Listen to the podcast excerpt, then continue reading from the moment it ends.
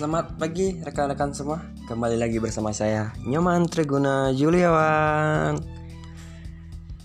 Di sini saya membagi tips berhenti merokok dengan permanen. Seperti yang sudah jadi rahasia umum Berhenti merokok bukanlah perkara mudah. Cara berhenti merokok memang banyak Namun bukan berarti hal ini mudah dilakukan Tak bisa dipungkiri untuk menempuh cara berhenti merokok yang alami dan juga cepat. Hanya satu kuncinya, yaitu motivasi. Motivasi berhenti merokok harus ada jauh sebelum Anda benar-benar berhenti. Pasalnya, alasan inilah yang nanti akan mencegah Anda untuk kembali mengonsumsi rokok.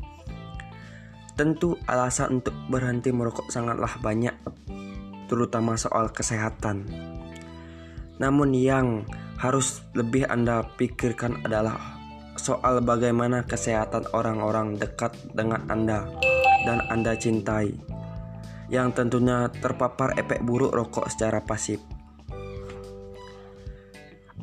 Akan sangat menyakitkan jika orang yang Anda cintai mengidap penyakit tertentu karena ulah Anda sendiri.